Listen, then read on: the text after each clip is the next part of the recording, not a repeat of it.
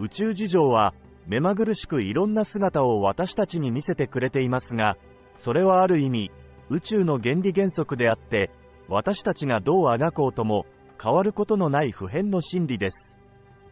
私たちはただそれを受け取り、自分の内側から溢れ出すエネルギーを感じながら、宇宙の普遍の真理を共鳴エネルギーに変え、それを日常に生かすことで、本来のご自身がそこに反映されていくのでしょう。宇宙事情があるように、私たちに宿っている魂にも事情があるようです。魂が転生を繰り返す理由として、前世で起きた事象に対しての傷、カルマの生産と言われており、許しと癒しのためのやり直しを求めて、次の人生を望むことになるようです。そして、次の人生の日常に生きがいを感じるならば、それは、許しと癒しのためのやり直しができている、ということで、そこに気づくことで魂の成長へと導かれるようです。